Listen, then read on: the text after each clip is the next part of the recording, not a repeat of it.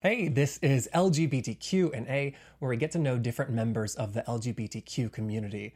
I'm Jeffrey Masters, and I'm here today with Shane Ortega. Shane is an activist and the first trans person to serve openly in the military. Stay tuned.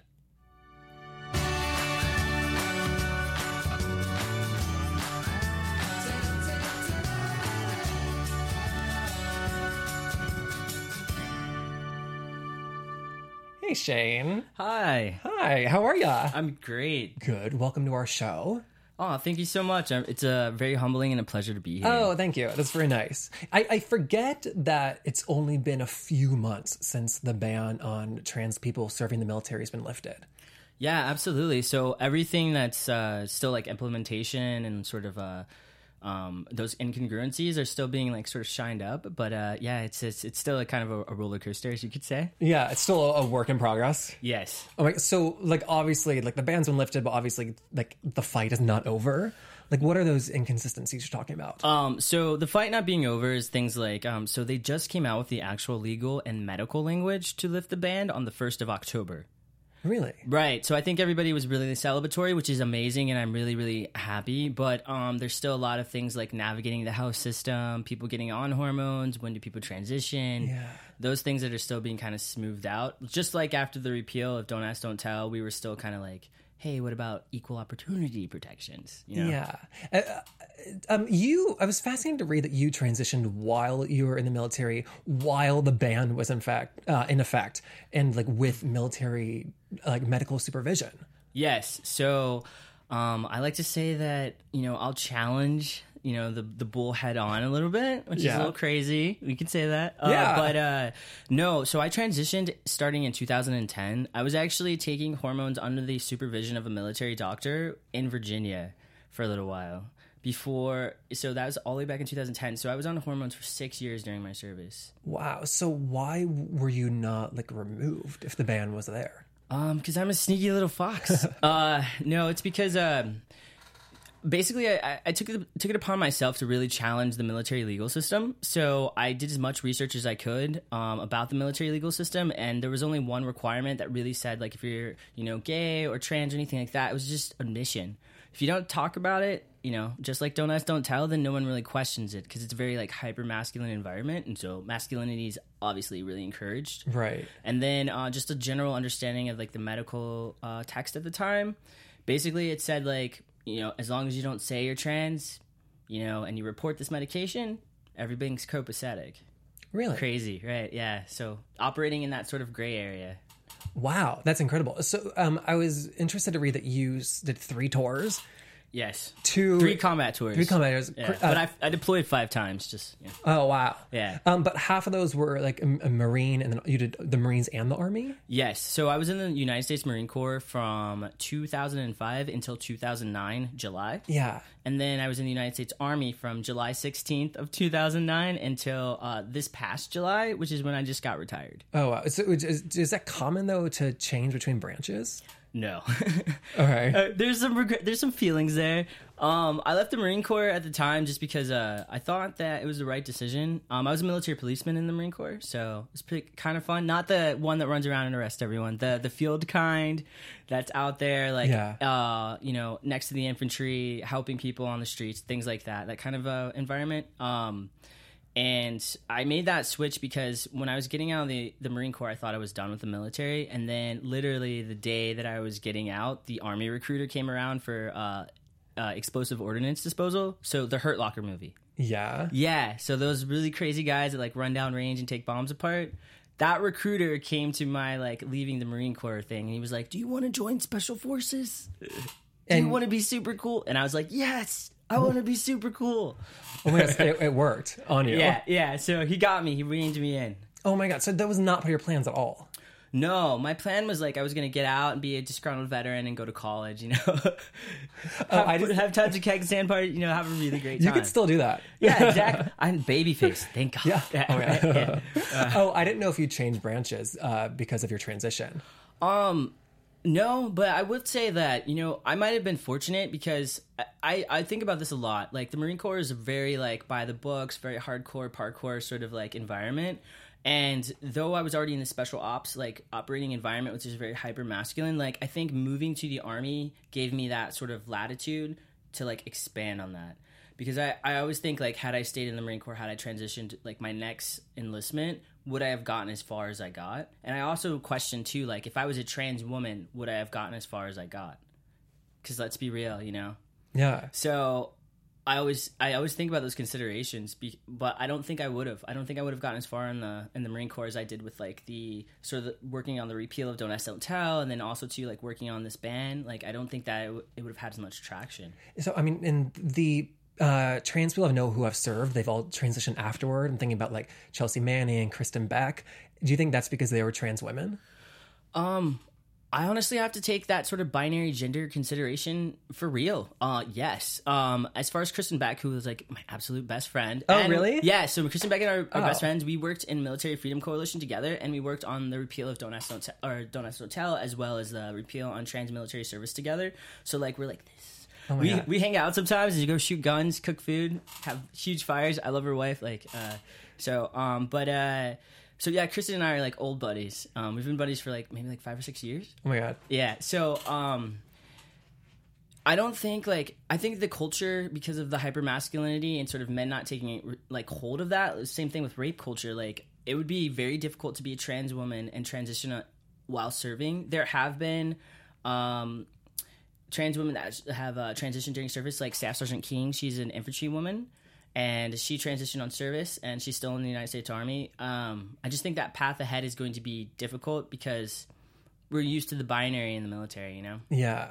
And I'm the only one of my experience as a female and my experience as a trans person, masculine, like that has had that sort of like acceptance in that culture. You know, even as a Marine, you know, when I was a woman, quote unquote woman, Right. like I was one of three women in a company that had 300 men.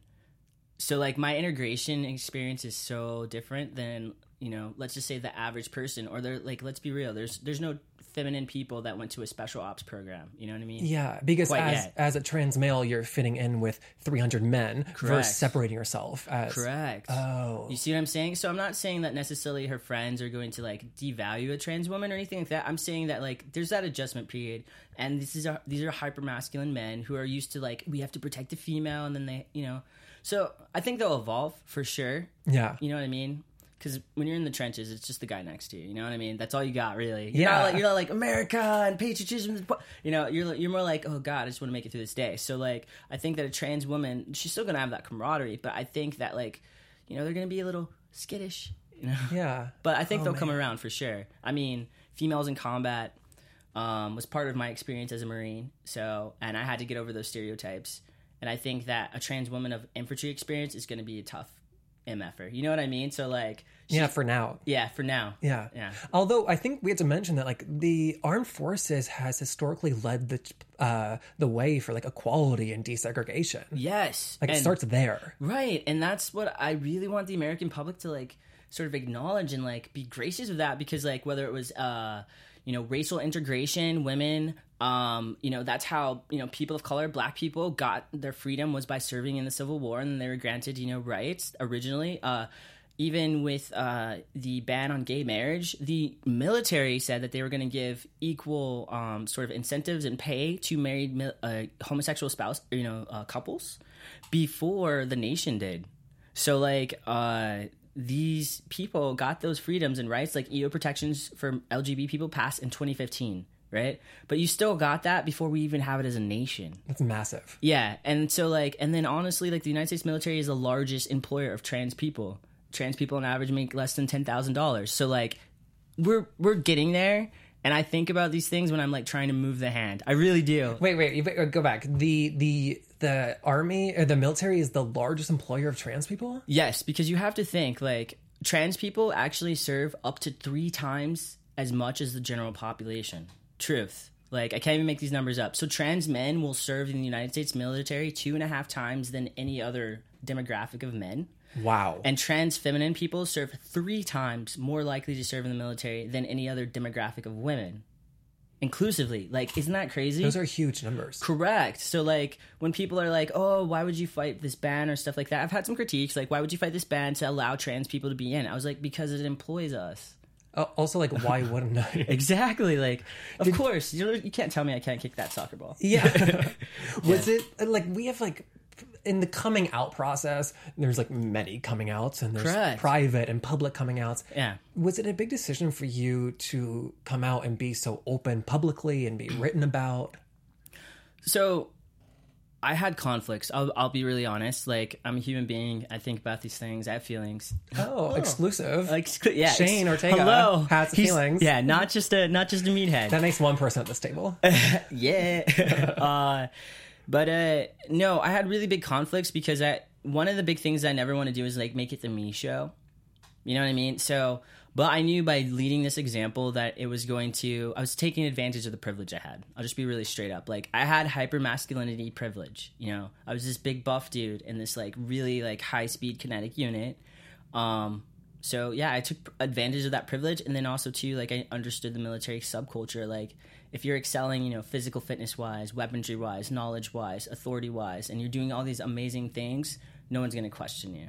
You know what I mean? Because Yeah. they're not. They're not. What are they gonna say? Oh, we don't. Uh, why? Are you, hey, you have a mustache now. You know, like that's not gonna happen. So Oh, fascinating. right. So that level of performance that you were that high level, Yes. that was a conscious decision. Correct. So previously in the Marine Corps, as a female person, you know, aligned as, or embodied, I was already like a top fitness, you know, performer. I had, you know, always ran fast, shot well, that kind of stuff. I know that's very stereotypical, ugh.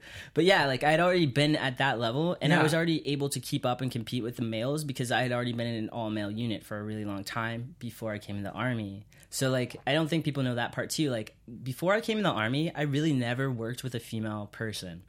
So all my experiences are like super hyper masculine. Fascinating. Right. So uh knowing this experience and sort of knowing how to like walk in this masculinity, I was like, oh, this is easy. Army PT test is easy. I keep up good.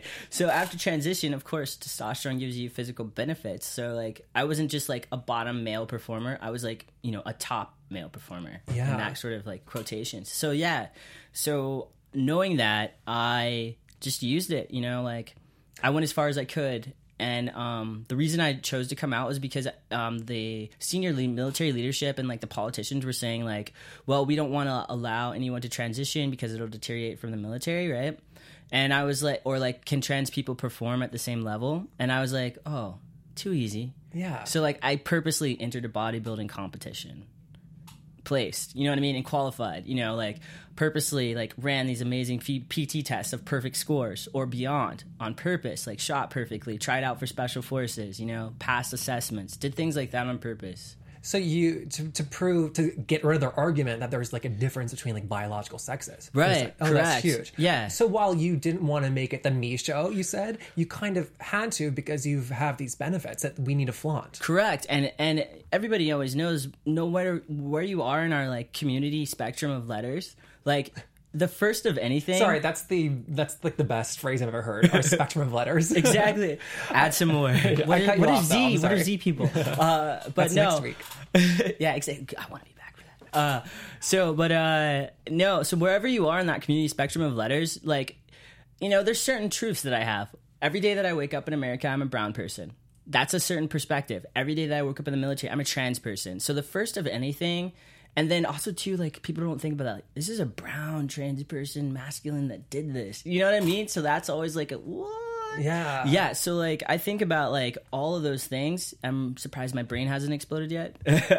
but like I think about all those things like how far is this going to do this if I do this? You know, like how far would I push myself to like do this special operations training that like I know first off, you know, like the average person can't do, but you know, what if I do this against, you know, the 0.03% of the odds like and so I did on purpose. And um it was just so important. I started uh, support groups called like first it was Outserve Trans was the first like support group for trans military people. It was part of Outserve with Josh Seefried, Katie Miller, the first like military people, like the officers that came out Yeah. during the repeal of Don't Ask, Don't Tell. So that was back in 2011. And then I started another support group that's really big now called Sparta, and that's the biggest like uh, LGBT military support group of like all in our nation. So like, it was just really important that to not only like move the ball down the field, but also to like set a path. So like there are healthcare practices that are in play now, or like there's certain qualifications like what is an authentic gender, and I said like use the passport standard, and that's going to be the standard. You know what I mean?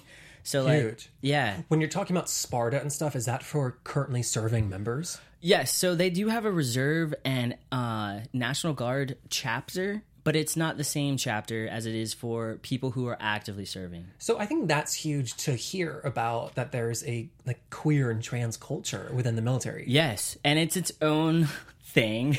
it's got it's got some funny points. Uh, we'll talk wait, about that. is, uh, like what does that mean? like its own things you thing. can't repeat.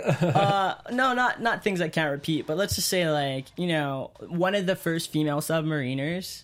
It was a trans man. Okay. you know that's kind of like interesting in that sort of you know what i mean like oh uh you know what i mean to break that like not only female barrier but also a masculine like trans person became the fir- one of the first you know submariners in the navy ever and that was like two years ago Um, what is a submariner a submariner is so nuclear submarines those big giant boats that go underwater with nukes? yeah Oh wow. Yeah, so like two years ago, there were no females in any naval unit, quote unquote females, that served in that. And one of the very first female, quote unquote, submariners was a trans masculine person. Oh, huge. Correct.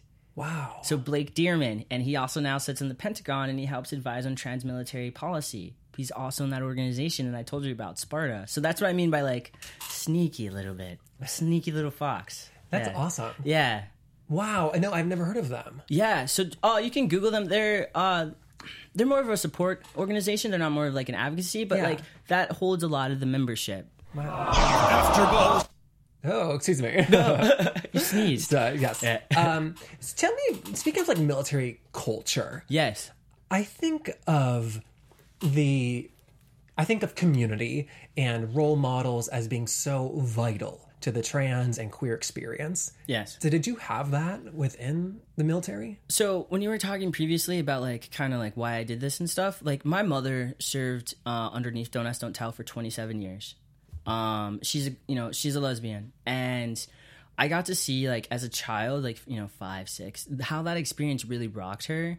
And then also too, like I'm so so blessed and like so fortunate to have like been in the queer community like from a young age. So, um, but I saw how that experience really you know affected her, and so I tried to build those same bonds when I came into service.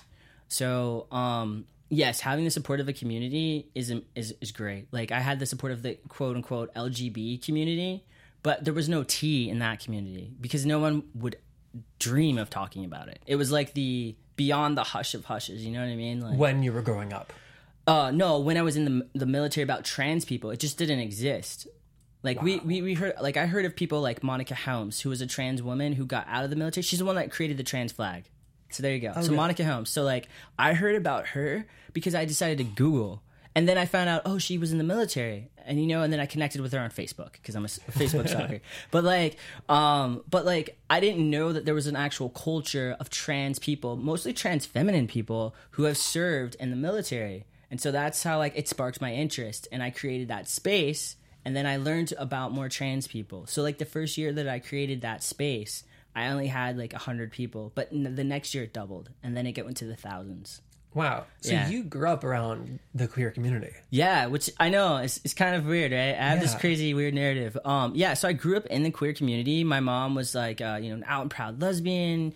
Uh, she served the queer and military community. yes, Oh, what a interesting dynamic. right. So, and you know, some of her partners, you know, like were also military people. You know, so I got to really see, um, like sort of all facets of that like social stratification. It was it was crazy, but I'm really really thankful that I got like that full perspective, you know. And I did, it wasn't just feminine like queer people in the military; it was also like masculine people. Like um, one of the the guys that my mom always hung out with was her best friend in the military was a gay man, and his name was Eric. And like you know, I used to go to like the Busch Gardens and like in Virginia and stuff like that with him, or like build tree houses or whatever. but my like yeah, but I got to experience like all of it, and it was amazing. So was it a big decision for you not not to transition, but to transition while main staying in the military and not leaving? Yes. Okay. So I'll just be real. Every military person thinks at the end of a contract, they're like, I can get the heck out of here.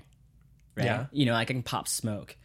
And um, for me, serving wasn't just about you know yes it's great to get a you know a pay- paycheck on the first and the 15th but it was so much more than that like it was an act of defiance because i just knew like from having this really rich queer experience and like how powerful our community can be i knew that like if i had continued this like pushing it like i could push this and i know it's like sort of like um narcissistic and sort of self-involved maybe but like i just knew that like i just could felt i felt it like i knew i could just push this like eo protections was so hard but like i got eo protections in 2015 you know what i mean from lobbying or like What are EO protections? so equal opportunity protections Oh. for lgb people even though that the repeal of don't ask don't tell was lifted in 2011 it was nothing would ha- changed in military law about discriminating against people's career that were lgb Really? yeah until 2015 Well, okay, that's fascinating. I have to push back on you. I don't think that that is you being narcissistic at all. Yeah. The thinking that you could change this thing that needed to be changed. Yeah. Well, you know, shifting a paradigm is a bit obsessive, though. Let's just get real. Super obsessive. Like, so I was just like, I have to do this. This is like, these are the ways it's going to work. So Yeah. you had that in the back of your mind from day one. Yeah, absolutely. I mean, I got to experience. I, it, it can't be described as anything else except the suffering that my mom had from like not being able to fully be herself. Just think like military balls. Okay, that's the most flamboyant, festive thing that we do in the military. But how much better would that have been if she could have like taken her partner and like really enjoyed the ball and gotten drunk with everyone and like cracked the kind of jokes she wanted to crack or not be judged for those like sort of like you know those small, slim, like beautiful moments that you get in the military. That would have been so much better. Or like there's nothing like being able to take your partner or spouse to a promotion ceremony. You know what I mean? What if you can't do that? What if they don't get to see like the day that you worked for for the last 13 years? You know, like, you know what I mean? So that's really powerful. And I got to see that exchange from my mom. So, um, That's amazing. yeah.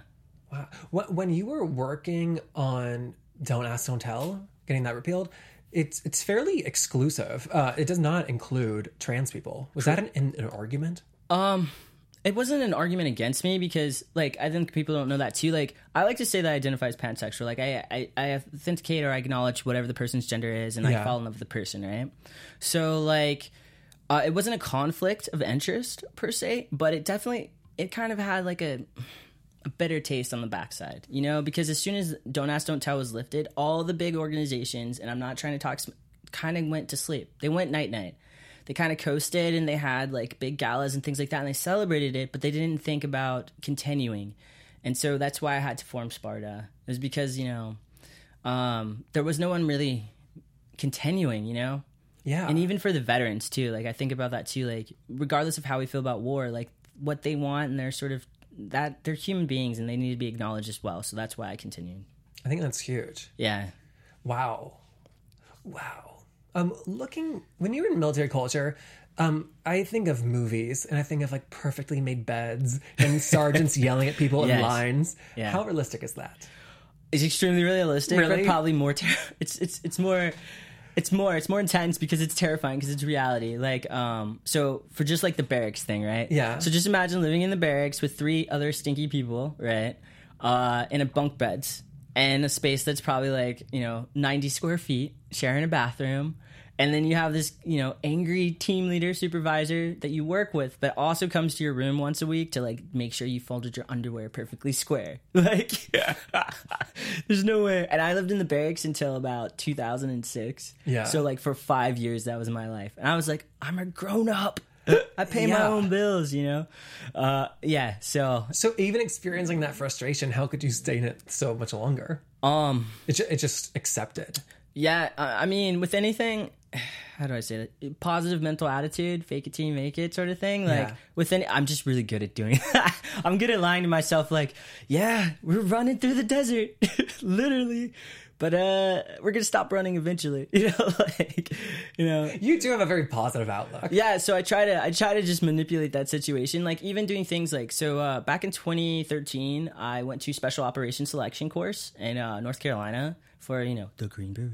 Anyway that's serious with the green berets all right so it's like the top of the top the tier of the tier right? So i went to this course and it's absolutely miserable. It's like 400 miles 21 days in boots. So like and during the whole time in course you see like your buddies drop out and your friends drop out and you're just it like just grabs your heart and you're like oh he was such a strong guy you know like oh and if he can't do it i can't do it but then you're like ah i'm just gonna keep going until like i break And that's, Yeah. you just pretty much make your peace with that. So that's kind of like how I attack this stuff. It's just like either I'll die or I'll die trying. Yeah. Yeah. So Oh god, I love that. So why did you finally leave the military? Um, so the last two and a half years, so in twenty uh, August of twenty fifteen is when I had the controversy, as I like to call it, the controversy. Uh, the incident where I took a flight physical and they came back and they're, I, I guess it just kind of like karma just finally caught up to me and they're like, you're a female person and you're taking testosterone, and we're gonna ground. You can't fly because you're a female person. You're taking testosterone. So when that happened, it wasn't just like a, a health issue; it was also like a military legal issue. Right. So like in all seriousness, like I could have gotten pu- uh, I could have gotten put out of the military with a bad conduct discharge and dishonorable service. So a lot of the time I try yeah, so a lot of the time I try to pause and like be really really thankful for that because thank God I did do something or like I couldn't work at McDonald's. like um so it became a legal issue and so i was under legal review for the last two years because of like fighting this repeal so i literally had to like write to the office of the surgeon general of the united states army with uh, joshua block from the aclu to challenge it and then i also had to write a challenge to like the medical doc- documentation so like literally in like a week and a half josh and i turned out this like 400 page obsessive thing that went through every line of like the medical journal and like every line of the legal journal like the legal jargon books and like it was like you can't have this anymore to challenge it. Wow. Yeah. And that was a two year process. no, no, no. Two and a half weeks we churned that out, but the oh. whole legal situation took two and a half years. Wow. So yeah.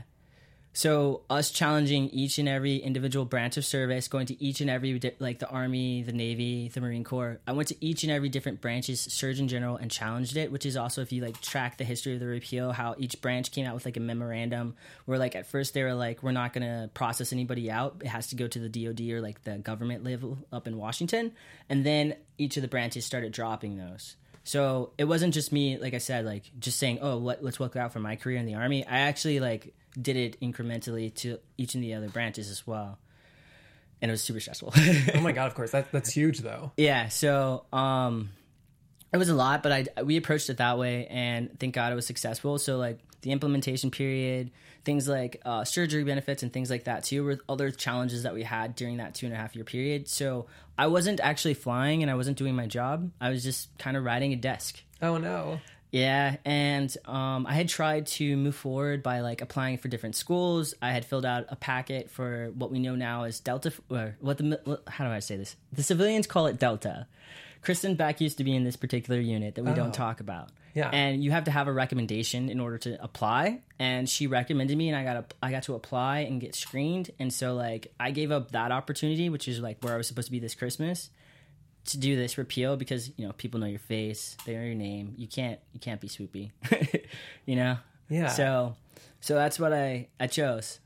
And when did you leave finally? So I actually officially got retired in July, this past July. So July 2016, uh, 2016 to 20th was my last day of service, and then I actually started going on terminal vacation leave um, back in May. Okay. And did you want to leave? Um, I'm I, I'm still kind of figuring out like how I feel about it, but um, I didn't necessarily want to leave. Like, um, my dream was really to like push the ball down the field as far as I could go, and I really, really wanted to go actually try out for Delta and see like if I was gonna make it and like be swoopy. But also too, like that comes with like you know the other side, like it compromises your your personal life and things like that. So in some ways I'm grateful, and then in other ways I'm like still conflicted because you know it was a dream. Everybody kind of like that balloon of a dream. You're like, I have so many other balloons, but I really wanted that one. Yeah. Yeah, I'm- I'm sorry. it's okay. Like, I'm pretty sure there's a there's gonna be there's always a positive trade off. You know, Of course. So, yeah. And you've done so many tours too overseas. Like, are you have you had any experience with PTSD? Is that affecting you? So I'll just be really upfront, really candid. Like I'm 100% disabled. I know I got like all my things. Really? Yeah. So technically, yeah, I'm 100%. According to the VA, I'm 100% disabled veteran. So I have to think about those considerations too. Like. Uh, I have a neurological condition, you know. Uh, it makes me have severe migraines. It also affects like dexterity and coordination a little bit. So like, and those are things I was dealing with like while I was still serving, or like, um, you know, I have arthritis now, you know, stuff like that. You're like, oh, every year, I, I've never heard that phrasing. hundred percent disabled. yeah. What is that? What is that like? In, So the VA has like sort of a scale of how they judge whatever's your impairment. And so like for my impairments, the total of their whole equals up to like 100% on their level of like disability. So even if I had said like I wanted to stay in the army, technically speaking, like I should have probably retired, you know, before then. You know, too many accidents, too many things, getting a little blown up here and there. Yeah. you know. it, it's just it's so interesting hearing you say that just because like looking at you you've maintained like a level of fitness yeah, I'm getting skinny these days. you're not LA too long that's yeah, why yeah. um you just never know like what's going on like with somebody Yeah, so I mean, I hold my ish together, I guess you could say. Like I hold it pretty well, but you know, like I always have a headache or like, you know, I'm always kind of like, oh, my body hurts. You know, but um it's my new normal and so I think about that exchange like what did I do that I could have like enabled other people to have sort of like a plate at this table? And then also too, like you know, I'm okay with that exchange. You know, I don't run anymore. That's like one thing I don't do anymore. Like I don't have to run anymore. yeah That's great. I hate running. Like you know, you know, so like I'm like, oh, that's cool. yeah yeah. You mentioned your tattoos Yes. um what are what's your like two most significant ones Um. So the best tattoos, I guess you could say that you can see. Ah. Sure. Um. Is probably like this one right here. Is um. It's the Om symbol. So the reason that I got this like sort of Sanskrit Om symbol is because like um when you're in a meditative state, like the highest level that you can obtain is um. God, I just spaced. I'm so sorry. Uh, Oh, but like anyway, so the highest level of actualization that you can obtain is basically the representation of this symbol. So I put it on my arm, so it's a reminder to like always try to achieve, always try to like be self actualized and be the best sign of compassion. And then this is gonna be kind of sad. It gives you the feels. But the other tattoo that I like that you can see is uh, this rabbit. Um, it's from Donnie Darko. Um, it's my friend Leroy Sandoval. He uh, passed away during my first deployment um, in, back in 2006, and uh, that was his favorite movie. And when you're downrange, you can only watch DVDs. so we used to watch that movie like all the time. So that's why I got this like Donnie Darko tattoo. oh Yeah. thank you for sharing that Oh yeah, absolutely. the last one about your tattoos you do what on your chest I've seen? chakra poet. Oh, it says chakra. poet. oh it says poet yeah. Oh, I thought it said duet. I only saw it in a picture on Oh, social yeah. media. Okay. Are you watching my beach photo? No, I'm just kidding. Ah, yeah. I yeah. was doing research. um, oh, poet. yes. So that begs the question. Oh, yes. Yes. To answer the question, yes. I use um I write poetry, but I like to think of myself more of a philosopher these days. Okay. Yeah. You so, know, speaking of social media, yes. I saw that you are a painter. Is that yes. Yes, I paint? Really? What do you paint? uh crazy terrifying abstract. No, um I paint sort of like I guess you could say like Degas mixed with like I don't even know. I just paint these like sort of like very colorful, um, sort of abstract, dreamy kind of paintings. I love that. Yeah, but um, I would say they're pretty emotional. If anybody wants to check one out, you can go to my Instagram, look up Mini Hulkin, H U L K I N. I'm gonna sell them, you know, because the moment has passed with you know dark paintings. I love that. Um, everything that we've talked about is um, not to negate. It's in the Oh, past. no. Yeah. It's, you know, like the, you're, what are you doing right now? So what I'm doing right now, um, I haven't been able to do this. So like getting my education is super important. So I'm pursuing my degree in philosophy, and then I'm gonna move on to like the JD PhD program. What? Wow. Uh, but also too, I'm doing a lot of public speaking and uh, educational speaking. Um, so like I just came from Rush Medical Center in Chicago. It's the second year that I've done a cultural competency and sort of um, educational speaking for LGBT focused healthcare. Um, last year I helped them write a textbook. This year I'm going to help them review the textbook. So like that sort of thing. And then um, so yeah, speaking at schools, like next week I'm going to Boston and I'm going to talk about body positivity and be like, oh, here's a picture of me naked.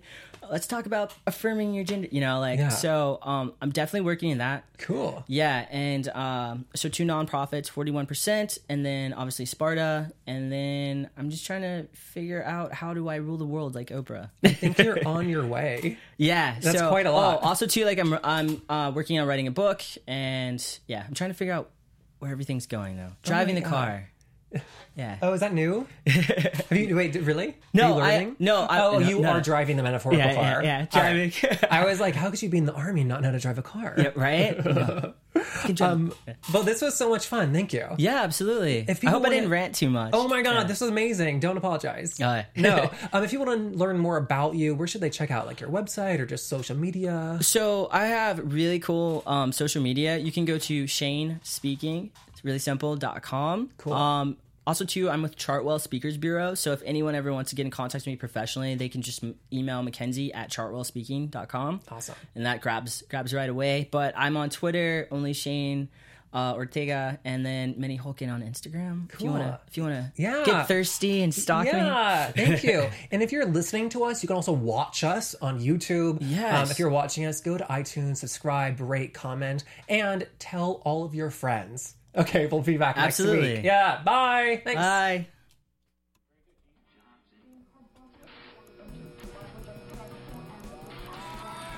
From executive producers Maria Menounos, Keven Undergaro, Phil Svitek, and the entire AfterBuzz TV staff, we would like to thank you for listening to the AfterBuzz TV network.